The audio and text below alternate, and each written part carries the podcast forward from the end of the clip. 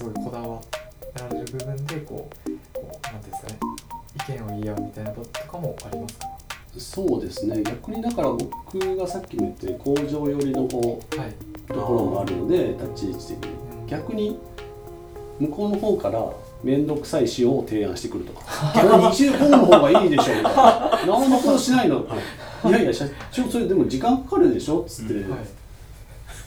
そんなことの方が逆にあって「え本当にこれでいいの?」っつって「いやここはでもこれでも全然問題ないです」ってところをこう消費者としての目線から言うと。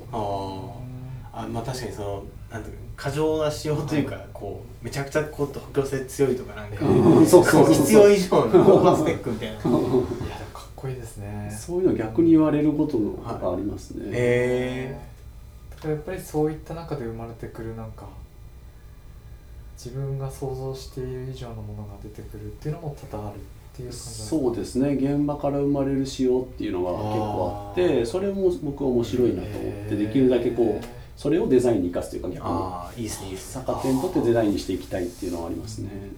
確かに。なんか全然あれですけど僕もなんかこの藤田商店作る時に、うんうん。サコッシュの刺繍をこの辺の刺繍工房お願いしたんですけど、なんかわざわざ難しい方にして作っといたからみたいな。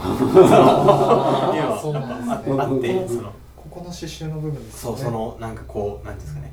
同じ方向じゃなくてこう曲線に合わせて刺繍の向き変えてるんでみたいなのを結構おばちゃんにちょっとドヤ顔ドヤ顔って言うと怒られちゃいますけどあのやっといてよって言われてなんかパッと見全然僕は 分かんなかったんですけどいやもうありがとうございますみたいな。あなんかでもそれでそのね本当なんていうんですかね、まあ、木工だったりとか、うん。さっきの石の話もそうだしあの最近だったらあの何でしたっけ。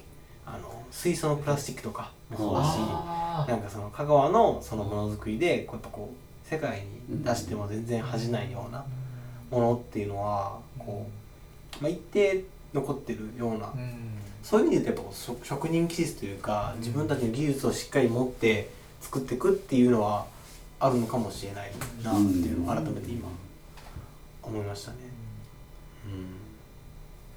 そうなんか若い方でこう若い方というかこう移住された方もそのクリエイター気質な人がやっぱりまみんながみんなってわけじゃないんですけどそういった方が例えば島でその土地のものを使ってなんかあのものづくりするとかそういう方もいらっしゃるんでなんかそういう風土みたいな空気感みたいなのがあるのかなっていうのはちょっと感じますね。うんうんうん伊藤さんの中でそういった、まあ、あの香川のものづくりに対するこうクオリティの高さみたいなものはどんどんこう世に出していきたいとかそういうことは考えられてますか？そうですねなんかそれがこうそれ推しになっちゃうとちょっとまた違うと思うんですけど、うんでもここで作ったからこういういいものができるっていうのはやっぱりすごく伝えたいところではありますよね。うんうんなるほどだから実はみたいなこう作っているけど実はこういう工場さんがいてうんみたいな、うんそういうところも含めて発見っていうのは、そうですね。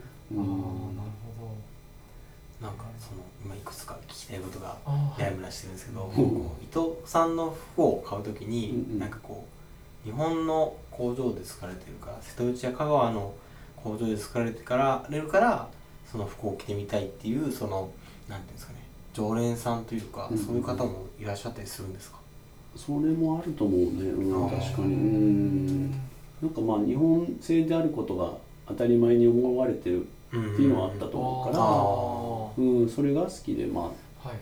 うん。うんうんとかそのまあクオリティもしっかりしてるとか、はい。デザインだけじゃなくて、うんっていうのはすごく思ってもらえてるような気はしてるの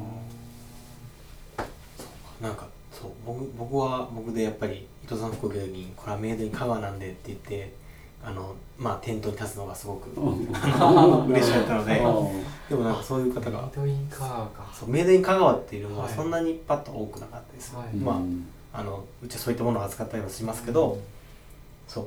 あとなんかちょっと話また変わっちゃうんですけどその香川とか、まあ、瀬戸内のその縫製だったりとか編みだったりとかその洋服を作る現場を見ていてこうなんていうんですかね。やっぱそういうそのちゃんと技術があるところだとは思うんですけどな、えー、と今そういうその工場には、えー、と新しい若手だったりとかそのもしくはこれから入ろうとしてる人とかはいたりするんですかね。いないね。あうん。やっぱりもうこれ現状やねこう海外うんうん。人の研修生はい。でまああ成り立ってるところが多いから、うん。海外からってことはその人たちはいつか帰っちゃうそうです。基本的には3年。はい。で延長はして5年とかっていうのがあるんだけど、はい。まあ、そういう感じでどんどんこう入れ替わっていくんだけど、はい。まあ、その来る人も減ってきていて今、はい。結局まあ中国なんかも豊かになってきて、うんもう向こうの方が給料良かったりするはい。場合もあったりで、だほからどんどんこう日本でつどものを作れることっていうのがうん難しくなってくるのはもう間違いないね、はい。うん。そうか。だからいつまでそう日本で作れるのかっていうのを思う、うん。ふとした時に。まあそこで研修して向こうで工場やったりする子もいるから、はい。まあ、そういう子で、まあしね、ちゃんとこうクオリティうん。ちゃんと技術持って帰ってる子がいたら、はい。はい。まあ、実際いるんだけど、うんまあ、そういう子に今度塗ってもらうようにいつかはなるのかなとかって思っちゃうね。に。うん。なんかある程度のまあそうですよね。そのサイクルで外にいい人材を輩出する、うん。もしくはその工場にこう残る残っていく職人っていうか、うん。職人が育っていかないみたいなのもあるのかなとか。そうだね。思って。そう。やっぱりその産地だったりとか地域が残っていくためにはある一定まあ残る人というか日本人もいないといけない気がするけどなかなかなんかたどり着けないなんかそのたどりねどうなったらそこに人が増えていくんでしょうねなんか。そうだよね。めちゃくちゃ給料が高いとか、うん。多分すごくこう単純作業というか縫製って。だからなかなかこう続かないんだと思うんですよね。はい。うんうんで、まあ、もちろん給料もそんなに良くないし、うん。で華やかアパレルとしては華やかだけど、うんはい縫製現場ではこうそんなに華やかではないから、何かこうやりがいを持ってもらえるようなね、はい。ことがないとやっぱり、うん、日本製っていうのを継承していくのは本当に難しくなってくるだろうなっていうのはもう本当にひしと感じてますし、特にこのコロナになって研修生も入ってこれないのでだかあらその分帰れないっていうのがあるから今まだ持ってるんですけど、うん。帰れるってなったらもういなくなっちゃうのかなとか。ーそうですね。うん。確かにコロナになっちゃったからまあ戻ろうかなって思ってうん。将来戻るっていうこともありえますうねん。だからそうですね。なかなか日本人で若くて縫製がやりたいっていう子がまあほぼうん。いないのでもしかしたらそういうのも、まあ、僕らの役割なんかなとはたまに思いますけどうね、ん。そこで働きたいと思ってもらえるような活動というか何かができるのが一番まあこう恩返しじゃないですけど、はい。この業界に対しての、うんなのかなっていうのもちょっと思いますけどなかなかね、そんな大それたことはできないですけど、えー力がね及ばずなんで。やっぱり伊藤さんみたいな方がいらっしゃらないと始まらないことだと思いますし、うん。今日こういうお話を伺ってやっぱちょっとそういうところに意識が向くようになったかなと思いますし、なんか大きく変えるっていうのは難しいかもしれないんですけどもなんか少しずつこうそういった声が広まっていくとか、うんちょっとしたアクションが踏めればまあ今できることとしてはそういうことなのかなとかちょっと思いましたね。常にひそうですよね。そこってなんか僕らのたなんていうんですかね業界の外の人間としてはそこに直接こう関わることが少ないので何かこうやれどうもしそういう、まあ、継承していくとかをするときにどう関わったらいいんだろうみたいなのは結構気になりますね。まあ、それが一つこう商品を購入するっていうなんでしょうアクションがその一つかもしれないですけどもなんかそれ以外にもなんかあるのかなとか。確かに、はい。なんか絶対だってこうアパレルより間口は皆さん広いわけじゃないですか。うん。僕とかよりね。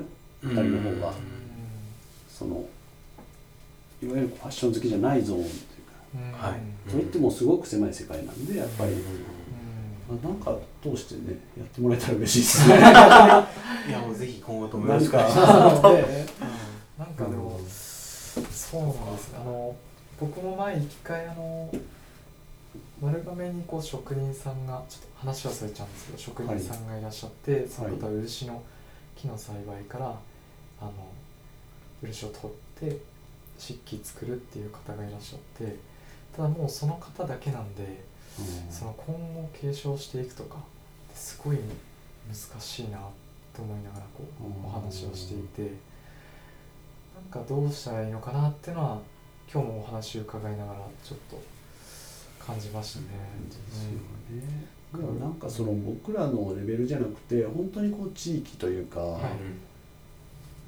もう行政とか、うん。そういうところがまあちょっとどう思ってるかその業界に対してね、もういいって思われて捨てられてるところもあるかもしれないですけど、うん。はい何かねそういう大きい枠組みでこうちょっと取り組めることはあればいいですよね。そうですね。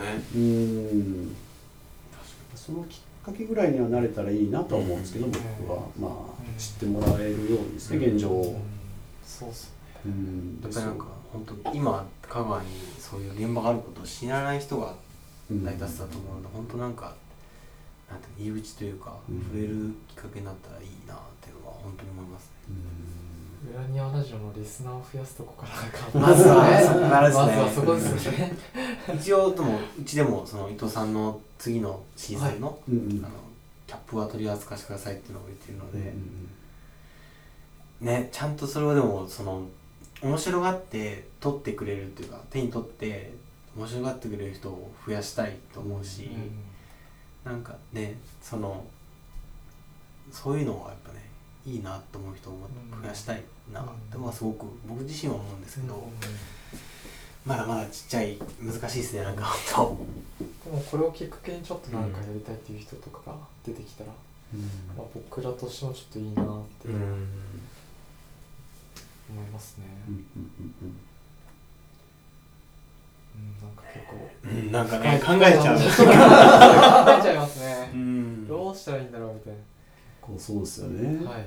い、ろんなこう矛盾も出てくるので、うん。そうですよね。まあ構造であったり、あと世の中のその、まあ、流れというか、そうですね。どうしてもこうだんだん、まあ、日本も景気があんまり良くないみたいなはい。状況がずっと続いてるんで、うん。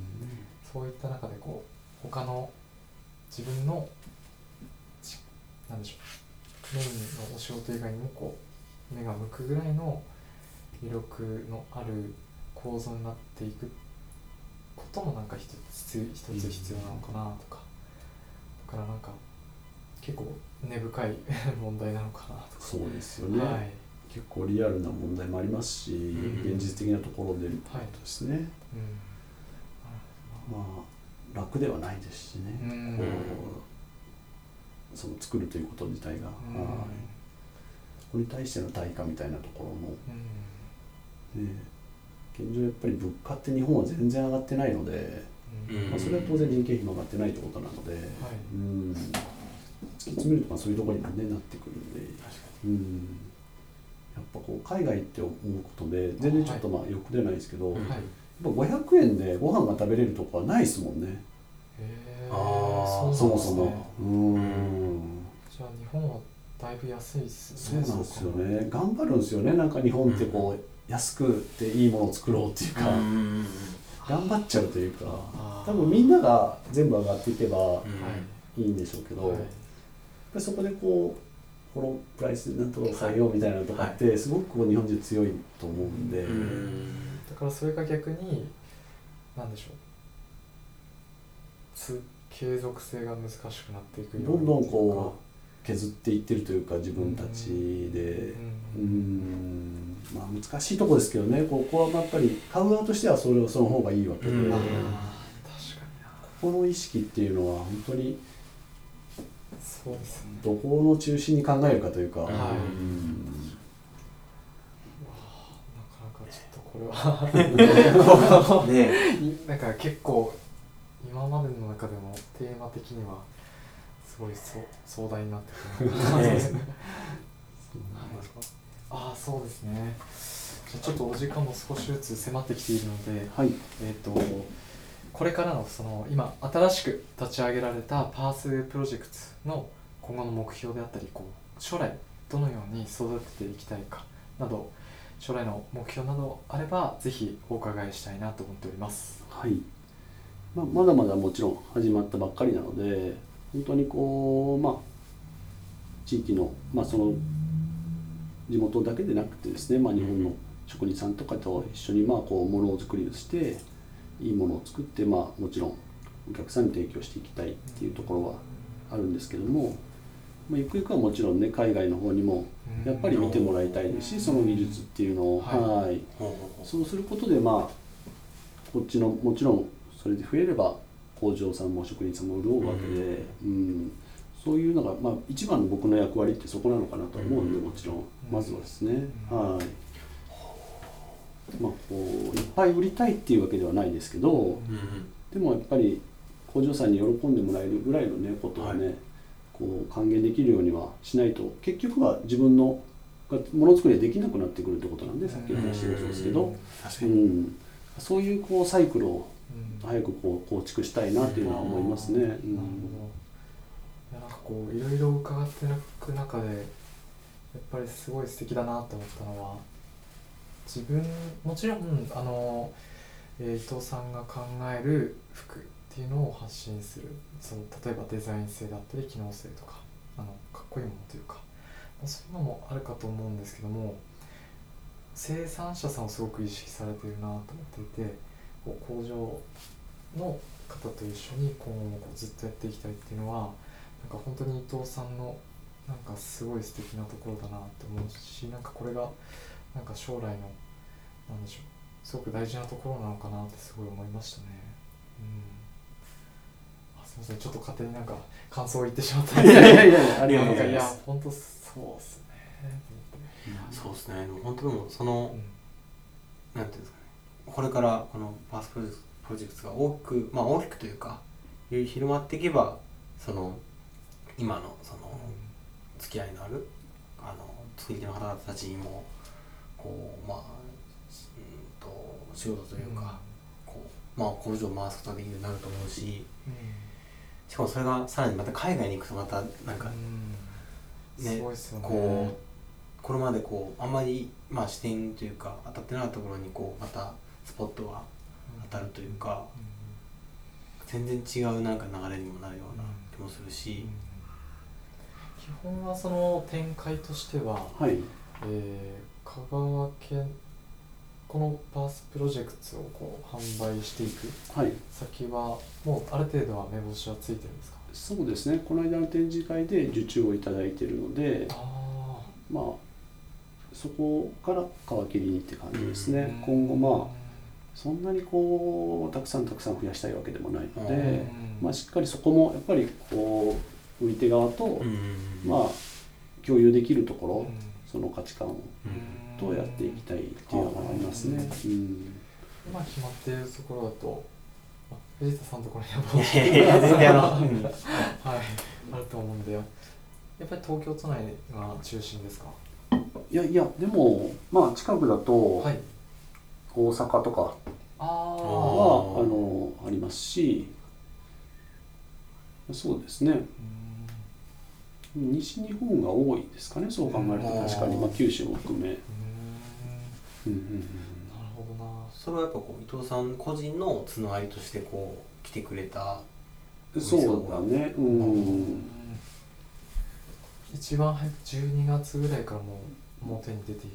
年末ぐらいですね。ああそうなんですね。ちょうど今その生産に取り掛かあったぐらいなので結構バタバタなんですけど実は。いや本本当にもう。本当。ありがとうございいますやいやそういう意味じゃないですけどいいや本当に。うん。割と気持ちは焦ってるというあかー。ねやっぱりそわそわしてますよね。はい最初だし。いやーちょっと僕も見に行きたいなと思ってるんで。あぜひぜひ。あのちょっと僕後でメールアドレスすいません。はい。ちょっとぜひあの教えていただきたいです、はい。実際に僕まだあのものを見に直接見に行ったことがなかったんで、はい。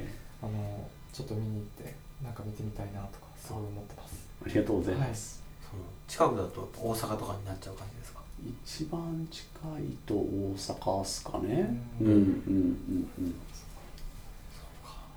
なんかせっかくだからコンサにがっつり見てもらいたいですけどね。いやめちゃめちゃ見たいです。やっぱ記事とかすごい今日お話伺ってもっと見たいなって思って。やっぱ画像だけじゃ分かんないそのなんか触ってみるとあこれすげえとかって結構あると思うんですよね、それをちょっと見るのがすごい今から楽しみです、はい。ぜひぜひはい。ちょっと見てやってください、ああもうぜひありがとうございます。あなんかあのえっ、とこの前それこそ受注会に行かせてもらった時に、こう一応僕は試着させてもらったんですけど、うんこうなんていうんですかね伊藤さんがこうもうちょっとここがこう落ちてくるからみたいなうんうん話があったじゃないですか、うんああいうのは本当なんていうんですかね？ああ言ってこう微調整をやっぱしていくもんなんですか？なんか。そうだね。結局体型ってはい。みんな違うんですよね、骨格とかって、うんまあ多分この3人でも違うと思うんですけど、はい。だからその結局はもうサイズってある程度まあ3つしかないわけじゃないですか、うん。だからその中である程度こういろんな体型の人に合うように調整していかないといけないんで、やっぱりそれはこう何人もの人に来てもらわないと、はい。やっぱり自分の似合うものでしかなくなってしまうというか、自分の体型に合ってしまうというか、はい。そういうことがあり得るので、まあ、そうやってこうちょっとずつ調整アップデートする感じですね。うん。それはやっぱりそのその工場とつながってるからもうちょっとここをこう変えてほしいみたいなのを伊藤さんからこうオーダーしていく感じになるんですか？そうだね。まあこの間の件に関して言うと自分がパターン引いてるから、はい。自分で調整できるという感覚がちょっとこれぐらいみたいなの、はい。うん、はは、まあ、自分そこら辺の強みかもしれないね逆に、はい。うん。そこって大体もうデザイナーさんとは別のパターンナーさんという業種がいて、はい。その人がやる仕事なんで、うんやっぱその間にパターンさんがいたらデザイナーはこう、まあ、出てきたものを見てもっとこうしたいんだっていうのをまたパターンナーに伝えて修正していくっていうのが伊藤さんの場合はこう一人で全部こう回せるっていう。ね、ここのカーブこれぐらいとかっていうのは、やっぱり自分が一番分かってるわけじゃん、ん。デザインとしては、はい。うん。そういうのはやっぱりよりこう直接的にできるっていうのはあると思う、ああいやいいですね。うんなん。かまあねよくないけどね。だからこういっぱい仕事が 増えるんですよね。そうですよね確かにそのそれこそその伊藤さん的には今後なんか自分のそのところにスタッフが増えたりもするような感じになるんですかねもちろんねそういう出会いがあればはいいいなとは思ってるけど、うん。うんこれってすごくこう共有できる人じゃないと難しいからただこう働きたいです好きですだけじゃなくて、うん。さっき言ったちょっとこの辺こうっていう感覚うんがある程度こう、はい通じる人じゃないと難しいから。あなかなか限られてきますねそういうのは共有価値観というか、はい。感覚が共有できる人っていうのはそうですね。逆に言うとやっぱ常にこう探しとかないとって感じではあるんですけどね。なんかすごい大変かもしれないですけど、うん。あの弟子みたいな人が入ってくるといいですねなんか。ああそうだね。でその思想というかそのこのエリアのなんていうかなその工場とかを見ていきたいみたいな感じのなんか弟子が入ってくるとなんかちょっと伊藤さんは多分大変だと思うんですけど。いやでもそういう子が現れたらいいよね。まあでもそれもやっぱり自分の役割かなと思うし、うんそれでこう興味を持って、またこの地域が活性化はい。してくれるっていうのは、ううん。ん、だって僕一人じゃどうにもなんないねこれ。うん。たとえ僕一人が全部頑張っても、はい。その工場さん全員を潤すことっていうのはやっぱり力にはなれても、うんね全部にはなれないので、はい。うん、やっぱそういうこう共感してくれる人がいっぱい増えないとねはあ。難しいので、うんうんいやーうん本当にちょっとすごい、まあ、将来の日本みたいな。じゃないですかまあまあまあその縮図というかなんかね。うん。うん。なんかすごい学ぶことが多かった。すみません話がそれてましたねだい。ぶでもなんかこういろいろお話を伺っていく中ではい。あのパースプロジェクトが目指すところと、でこう今後、まあ、生産日本のその生産現場っていうのをさあのにこう貢献したいという伊藤さんのお話を伺ってよりこう洋服自体にもすごい興味もあのすごく湧いてきたなっていうのとあとはなんかこう、まあ、こういったきっかけで何かこう自分もなんか協力したいっていう方が出てきたらなんかすごい嬉しいなって思ったのが今回の回ですね。うんなんかその伊藤さんの例えばじゃあその次のそのブランドとかの情報を知りたいとかっていう人にはどういうふうにお知らせすればいいとかありますか？今ホームページもそれこそ作っていて、はい。まだちょっと公開できてないんでそれができてから じゃあ公開され次第この「裏庭ラジオ」のはい。概要欄にもはい。追加する感じで、あしてもらえる？随時あのインスタグラムだな、はい。うん。そうだね、うんわかりました、まあ、もしくはそれまでは僕らに連絡をもらってもあのそうですね。おつなぎすればできるかもしれないあはい。お願いいたもします。しあのよければ。あいやいや ぜひ、はい。じゃああそうですね。えっと最後にもしあの、はい。宣伝があればぜひ教えていただきたいなと思っているんですけども、はい。何か告知。はい。告知は何か今後予定しているものなどあればあれなんですけど 何かあったりしますか？今はもうね12月の末に順調にいけば新しい商品が出て12月の頭には多分インスタグラムとかもああのもう先に見れるようにしたいと思ってるあので、はい。まあ、ぜひ見ていただきたいのとそうですねそれこそあの原田君が今回は、そうですね。あのカタログに出ていていただいてるんで、はい。それに印刷物も、まあ、その頃にはうん。見見てもらえると思うので、うん。その辺もなんか楽しみにしてもらえたらと思います。それめっちゃ楽しみですね。うん。ええ原田さんですね。うん。うん。ありがとうございます。はい、じゃあこちらでじゃあ、えー今回は、えー伊藤さんにお越しいただいて、えー今までの、えー経緯から、えーこれから、えー新しく始められるパースプロジェクトのお話そしてこう今考えられている、えーその洋服の生産の、えまあ、目標とかあの世の中のことについてまでいろいろ伺ってまいりました。えーぜひあのラジオを聞いてくださった方あの今後の、えパースプロジェクトの活動をぜひチェックしていただければと思いますので、えーよろしくお願いいたします。はい、では本日は、えー伊藤さんありがとうございました。ありがとうございましたありがとうございます。